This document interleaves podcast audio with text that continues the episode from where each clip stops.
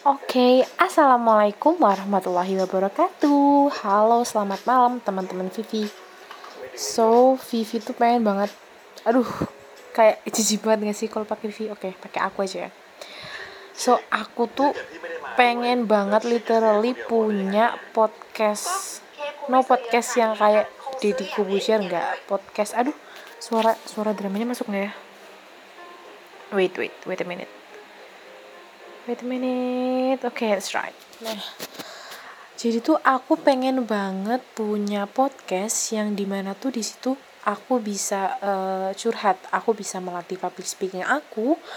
Aku bisa menumpahkan segala kekeosan dari pikiran aku sendiri. Kekeosan dari uh, kehidupan aku sendiri. Aku tuh pengen banget bikin podcast tentang banyak hal tentang dari body shaming tentang insecurity tentang anxiety tentang mental health tentang jiwa tentang soul tentang psychology. Aku tuh pengen banget membahas tentang itu. Karena apa? Karena uh, itu adalah masalah utama nih masalah utama yang dihadapi di Indonesia bahkan di dunia yang itu e, berdampaknya tuh juga dengan e, penyakit nih atau dengan illness physical. Jadi aku pengen banget nih suatu saat bikin podcast dan uh, communication one way ya, nggak nggak ngajak ngobrol tapi one way. Aku pengen cerita aja nih ke teman-teman tentang gimana struggle-nya aku uh, hidup sebagai Vivi dari aku kecil dan sampai aku mau 20 tahun dengan kondisi fisikal yang uh, gendut. Tapi aku tetap punya kepercayaan diri, aku tetap punya value dan aku tetap punya quality di dalam diri aku ini. Aku pengen cerita banget tentang gimana berjuangnya aku hidup untuk uh, berdamai, untuk bersama dengan menerima dengan baik kondisi fisikal aku yang gendut ini yang di mana aku nggak pernah TK aku nggak pernah mengenyam pendidikan PAUD ataupun TK ABA dan lain sebagainya. Aku umur 5 tahun langsung dimasukkan SD karena di TK ya aku pasti dapat judgment dapat bullying entah dari bahkan dari anak kecilnya dari teman-temanku atau bahkan dari orang tua orang tuanya nih karena dulu waktu TK dan PAUD pun gak ada satupun baju sekolah dari TK dan PAUD itu yang pas dan uh, muat di aku. Sampai aku harus pakai baju kakakku yang laki-laki. Dan itu uh, embracing banget pastinya malu. Dan waktu itu aku belum ngerasain yang namanya sedih. Aku nggak ngerasa sedih aku cuma ngerasa ah wah aja kayak wah gitu loh. Kayak nyesek ya kelebihan nyesek gitu rasanya terus akhirnya aku masuk SD dan di SD itu uh, aku langsung ke kelas 1 nih umur 5 tahun. Ternyata aku nggak bisa naik kelas nih teman-teman. Dikarenakan umur aku yang belum 6 tahun pada saat itu. Yang padahal banyak di sekolah-sekolah negeri lain itu yang umur 5 tahun pun itu juga bisa naik kelas nih. Jadi umur 6 tahun tuh udah di kelas 2 itu tuh boleh banget. Nah ternyata aku nggak bisa deh. Akhirnya aku stuck di kelas 1 udah tuh mulai uh, dengan kondisi fisiknya aku yang gede banget ya yang gede banget yang sampai orang-orang tuh kayak wah ini anak kelas 1 SD aku kira kelas 6 aku kira SMP dan sebagainya gitu. Jadi aku punya tetap dapat judgement dapat bullying juga. Tapi akhirnya teman-teman aku pun mulai berdamai. Karena alhamdulillahnya aku terlahir di keluarga yang berada nih teman-teman. Aku terlahir di keluarga yang cukup yang lumayan terpandang dan lumayan punya nama nih punya pamor lah di daerahku. Jadi eh, alhamdulillahnya lingkungan pun mulai menerima aku. Sebenarnya kondisi fisik yang kayak gitu tuh bukan disebabkan karena eh, diri sendiri ya pastinya karena pasti nih teman-teman tuh nggak nggak uh, asing dengan statement atau judgement dari orang-orang tuh tentang aduh tentang anak kecil yang gendut. Pasti tuh kayak aduh lucu banget sih gembil banget sih aduh gendut banget lucu banget lucu banget ke anak kecil. Yang padahal kalau itu nggak ke kontrol atau misalnya nggak kita nih sebagai orang tua nggak kita stop di umur uh, yang seharusnya misalnya di umur lima tahun udah stop. Stop acara-acara gembil-gembil lucu imut kita mulai pola hidup sehat. Itu pasti ke depan-depannya di masa depan anaknya pun akan tetap lucu pada umurnya dan tetap dewasa pada umurnya. Kalau misalnya kayak aku nih mungkin dibiarkan ya karena e, kasih sayang orang tua itu kan beda-beda. Aku dibiarkan untuk tetap berkembang nih berkembang lebar dibiarkan untuk tetap untuk tetap makan dan akhirnya orang tua aku pun uh, tidak memberikan batasan umur pada aku untuk ayo nih stop kita mulai pola hidup sehat. Itu enggak akhirnya aku tetap menjadi seorang anak kecil yang lucu yang gembil sampai dengan PAUD TK SD sampai akhirnya akhirnya dengan uh, kondisi yang gak wajar ini aku pun dapat judgement dapat bullying di SMP SMA dan alhamdulillahnya uh, Allah tuh tidak pernah melepaskan tangannya dari para hamba-hambanya yang terdolimi. Aku diberi kesempatan untuk bisa masuk nih dalam organisasi yang di mana alhamdulillahnya aku diberikan jabatan ketua. Di mana di situ awalnya insecure pasti malu pasti. Saking nih saking dari aku kecil tuh udah dapet judgement dan bullying yang kayak gitu ya yang omongan-omongan yang aduh gendut banget aduh ih gajah ih ini itu ini itu. Jadi tuh aku sekarang udah mulai terbiasa. Aku udah sangat berdamai dengan diriku sendiri. Aku udah bisa memutarbalikan omongan-omongan negatif orang itu kepada orang yang membicarakan dan aku alhamdulillahnya juga uh, jadi lebih dewasa ya jadi lebih dewasa. Walaupun umurku masih ya masih seginilah masih 19 masih 18 tapi aku sudah cukup dewasa untuk menanggapi permasalahan-permasalahan dalam hidup aku. Termasuk entah itu bullying atau permasalahan apa pun aku jadi bisa mengambil uh, apa ya mengambil sisi mengambil uh, kesimpulan dari berbagai sisi. Jadi aku nggak melihat masalah dari satu sisi aja. Sebenarnya hal-hal buruk nih yang terjadi dalam hidup kita itu pasti akan jadi pupuk kita buat uh, menjadi orang hebat. Karena bagi aku uh, orang hebat itu nggak mungkin lahir de, e, cuma dari rasa-rasa bahagia dari rasa-rasa kejayaan itu nggak mungkin. Orang hebat pasti malah lebih e, hebat jika dia itu lahir dari rasa-rasa sakit dari rasa-rasa kecewa dari rasa-rasa sedih karena dari hal-hal negatif yang terjadi dari hal-hal buruk yang terjadi di hidupnya dia itu akan bisa memutar otak untuk e, mencerna nih aduh ternyata hal ini nggak enak ya. Aduh ternyata hal ini nggak enak ya.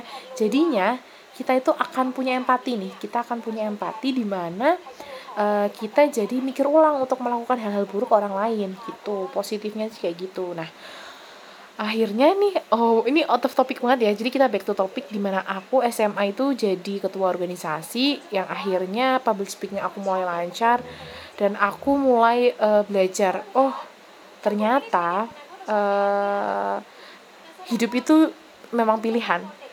Kita kalau nggak diberi nikmat good looking kita nggak diberi Allah nikmat uh, privilege kecantikan atau ketampanan uh, secara physically berarti kita harus punya nih minimal inner beauty-nya. Kita harus punya nih minimal uh, personality kita soft skill kita itu tuh bisa mengalahkan atau menyandingi atau menyetarakan atau bahkan menyandingi ya orang-orang yang punya privilege good looking gitu. Jadi di situ aku mulai berpikir oh ternyata uh, dunia ini tuh nggak melulu tentang si cantik. Dunia ini tuh nggak melulu tentang si tampan tapi tentang siapa dia yang berani untuk show up dirinya sendiri gitu. Jadi aku selalu uh, selalu apa ya punya jalan pilihanku sendiri. Aku sedih pasti pasti pernah melauk, e, merasakan hal sedih merasakan rasanya down pasti itu pernah. Cuma aku nggak menjadikan hal-hal itu menjadi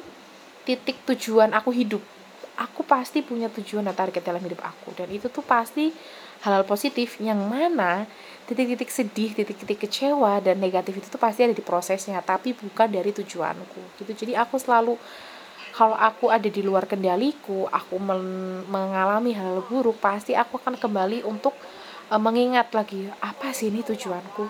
Apa sih ini target hidupku? Kayak gitu oke uh, eh, karena di sini aku lagi ngelatih public speaking aku mungkin nanti uh, akan ada evaluasi juga nih dari apa yang udah aku sampaikan termasuk dari tempo bicara aku atau isi pokok dari pembahasan yang aku bahas aku yang angkat gitu. So ketika udah lulus SMA pun uh, by the way aku SMP dan SMA itu di pondok pesantren nih teman-teman di mualimat yang mana uh, mayoritas nih mayoritas itu bukan mayoritas sih memang itu sekolah untuk perempuan. Yang mana pastinya aku merasa dong aduh ini udah uh, safety place banget nih buat aku. Aku nggak akan dapet judgement aku nggak akan dapet bullying. Karena yang kita tahu ya perempuan itu pasti masih punya hati atau masih punya empati nih untuk temennya. Dia nggak akan ngejudgement ih gendut banget cici gitu tuh nggak nggak nggak sebarbar laki-laki gitu ya. Ini ini stigma ya stigma aja terus waktu ternyata waktu kelas 1 SMP 2 SMP aku juga dibully karena uh, ya memang aku jorok sih ya dulu ya. Ya itulah aku nggak bisa cerita karena ini benar-benar embracing banget. Ya memang perjalanan orang itu uh, out of the box ya. Kita nggak pernah tahu proses apa yang udah dilewati setiap orang. Di setiap detiknya di setiap menitnya proses apa uh, pengalaman apa yang udah mereka lewati. Makanya pesan aku nih buat teman-teman jangan pernah uh, menganggap rendah atau menganggap sepele orang lain karena kita nggak pernah tahu. Di balik dia di balik uh, bungkusan ya kita kita ibarat kasarnya di balik bungkusan di balik uh, bungkusan luar dia yang seperti sedemikian rupa apa yang ada di dalam hatinya apa yang ada di dalam jiwanya apa yang ada di dalam dirinya itu kita nggak akan pernah tahu teman-teman jadi jangan pernah menjudge seseorang itu berdasarkan dari covernya ya. Kayak istilah anak zaman now banget nih anak milenial. Don't judge the book by its cover. Jadi uh, tak kenal maka tak aruf. Ya salah ya. Tak kenal maka tak sayang. Jadi kita harus kenal dulu. Oke okay, out of topic lagi. Back to topic. Aku sempat dibully di kelas 1 sama 2 SMP yang wah padahal aku udah ngerasa aduh safety place banget nih cewek semua isinya. Aku nggak akan dapet aku nggak akan dapat intimidate dari laki-laki. Ternyata aku tetap dibully di kelas 1 2 akhirnya kelas 3 pun aku mulai bermetamorfosa berevolusi menjadi the new era of Vivi gitu. Aku mulai oh aku nggak bisa nih kayak gini terus. Aku harus berusaha untuk jadi orang yang menyenangkan. Kalau kata orang sekarang tuh people pleaser people pleaser di mana kita itu uh, berusaha untuk mempunyai ambisi untuk membagikan semua orang. Itu aku udah pernah melewati fase itu di fase kelas 3 SMP di mana aku pengen banget punya temen. Aku pengen banget dikenal. Aku pengen banget jadi Vivi yang uh, susah buat ditemenin gitu loh buat diajak pertemuan tuh susah. Akhirnya aku pun menjadi seorang people pleaser nih. Dulu tuh belum belum ada istilah people pleaser. Jadi people pleaser di mana aku berusaha banget nih untuk menyenangkan semua orang. Aku berusaha banget untuk uh, ngelucu lah ngelawak ngejokes lah nge inilah ngejatuhin harga diri sendiri lah. Berusaha untuk menginjak-injak diri sendiri untuk menyenangkan orang lain. Itu adalah uh, langkah awal aku nih untuk keluar dari uh, zona Vivi yang dibully. Ya akhirnya kita recap cepet ke waktu SMA aku udah. Itu aku jadi ketua generasi nala akhirnya aku pun masuk ke dunia kuliah di mana dunia kuliah ternyata alhamdulillahnya sih memang benar sih kata istilah kalau orang baik itu pasti akan ketemu dengan orang baik. Alhamdulillahnya aku pun berada di lingkup orang-orang baik. Pastinya dan aku juga berada di lingkup orang-orang uh, lelaki-lelaki yang baik. Nggak seperti yang yang dulu-dulu ya. Lelaki-lelaki dewasa yang baik yang memang mereka itu memandang pertemanan ya ya sebuah pertemanan aja. Tanpa memandang fisik tanpa memandang apa pun lah. Pokoknya ya pure temenan ya lo temen gue gue temen lo gitu. Dan aku senang banget sih. Tapi ya walaupun aku nggak bisa memprediksi ya pertemanan ini akan terjalin sampai kapan tapi aku mau mengucapkan banyak-banyak terima kasih. Aduh ini kayak kayak Pak Muh ya banyak-banyak terima kasih. Aku mau mengucapkan banyak-banyak terima kasih untuk teman pertama aku ya di dunia perkuliahan ini untuk uh, Risti untuk Arnia untuk Silva untuk Tias untuk Bidari Uh, terus siapa lagi yang belum aku sebutin? Ayo. Ini kayaknya anak-anak yang aku sebutin jangan baper ya. Soalnya banyak banget temanku. Uh, untuk Aji untuk Mas Irwan. Ya untuk teman deketku lah. Aku terima kasih banget karena uh, mereka ini adalah orang-orang yang pertama banget nih. Yang pertama banget uh, ketemu aku di dunia kuliah ini. Yang pertama banget mau menerima aku. Yang pertama banget mau menerima aduh jadi sedih. Mau menerima adanya sosok Vivi di UMP ini di kampus 2 ini. Aku terima kasih banget. Semoga pertemanan kita uh, panjang. Semoga pertemanan kita terus bisa menjadi pertemanan yang saling uh, menumbuhkan kebaikan. Semoga uh, Allah meridhoi segala kebaikan dan pertemanan yang kita jalani terus di semester 3 ini semester 2 aku bertemu dengan lagi bertemu lagi maksudnya dengan orang-orang baik. Ada Miko ada Omi ada Nita ada Fathan terus ada Willy terus yang baru itu ada Asdil ada Idos hmm, ada Mas Reza ada Mas Gatot terus ada kemarin ada temennya Miko namanya Mas Dera terima kasih banget. Uh, udah mau juga menerima aku. Iya uh, menerima aku. Aku nggak mungkin uh, cowok-cowok ya buat kalian nih teman-teman cowokku. Aku nggak nggak mengharapkan kalian menganggap aku sebagai teman. Itu oke okay, karena aku udah merasakan bagaimana pahitnya pertemanan cowok itu ke cewek gitu loh.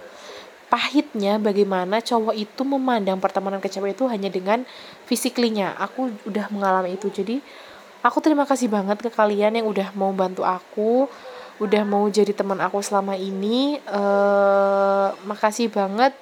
Udah nggak risih udah nggak malu untuk ada di samping aku gitu loh. Ibarat kasar udah nggak malu buat duduk bareng aku. Makasih banget. Karena ya gitu karena uh, aduh aku udah gak bisa berkata-kata ininya. Aku cuma mengucapkan makasih banget buat kalian teman-teman kuliah aku yang udah mau eh, bareng-bareng sama aku itulah pokoknya lah. Terus masih banyak sebenarnya perjalanan hidup aku yang aku tuh pengen banget gitu cerita. Aku pengen banget sebenarnya aku pengen bikin buku kayak uh, life of Vivi pokoknya kayak kehidupan Vivi gitu loh kayak kayak history Vivi aku pengen banget bikin kayak gitu cuma karena waktunya nggak ada buat nulis buku. Aku juga nggak ada basic jurnalis dan nggak pinter juga bikin narasi. Jadi ya aku pakai uh, skill komunikasi aku aja untuk cerita ke kalian tentang kehidupan singkat aku ya tentang tadi topik yang sebenarnya mau kita bawa adalah body shaming nih tentang fisik yang gendut tapi ternyata malah merepet sampai aku bilang makasih ke teman-teman kuliahku. Tapi it's okay. Karena ya semoga kalian bisa memetik sih. Mana yang baiknya mana yang buruknya semoga kalian bisa uh, mengambil nih cerita-ceritaku yang baik buat uh, kalian jadiin pelajaran buat kalian jadiin oh Vivi aja tuh bisa nih kayak gini. Dia aja dengan uh, kondisi yang kayak gini aja tuh bisa. Masa aku nggak bisa? Kayak gitu. Jadi kalian harus tetap semangat walaupun no one cares. Karena uh, hidup ini itu pilihan. Kamu mau menjadikan dirimu tokoh utama atau kamu mau menjadikan orang lain sebagai tokoh utama gitu loh. Jadi kalau kamu menjadikan dirimu tokoh utama ya kamu enjoy aja with your life enjoy with your process juga. Karena kan kamu tokoh utamanya nih.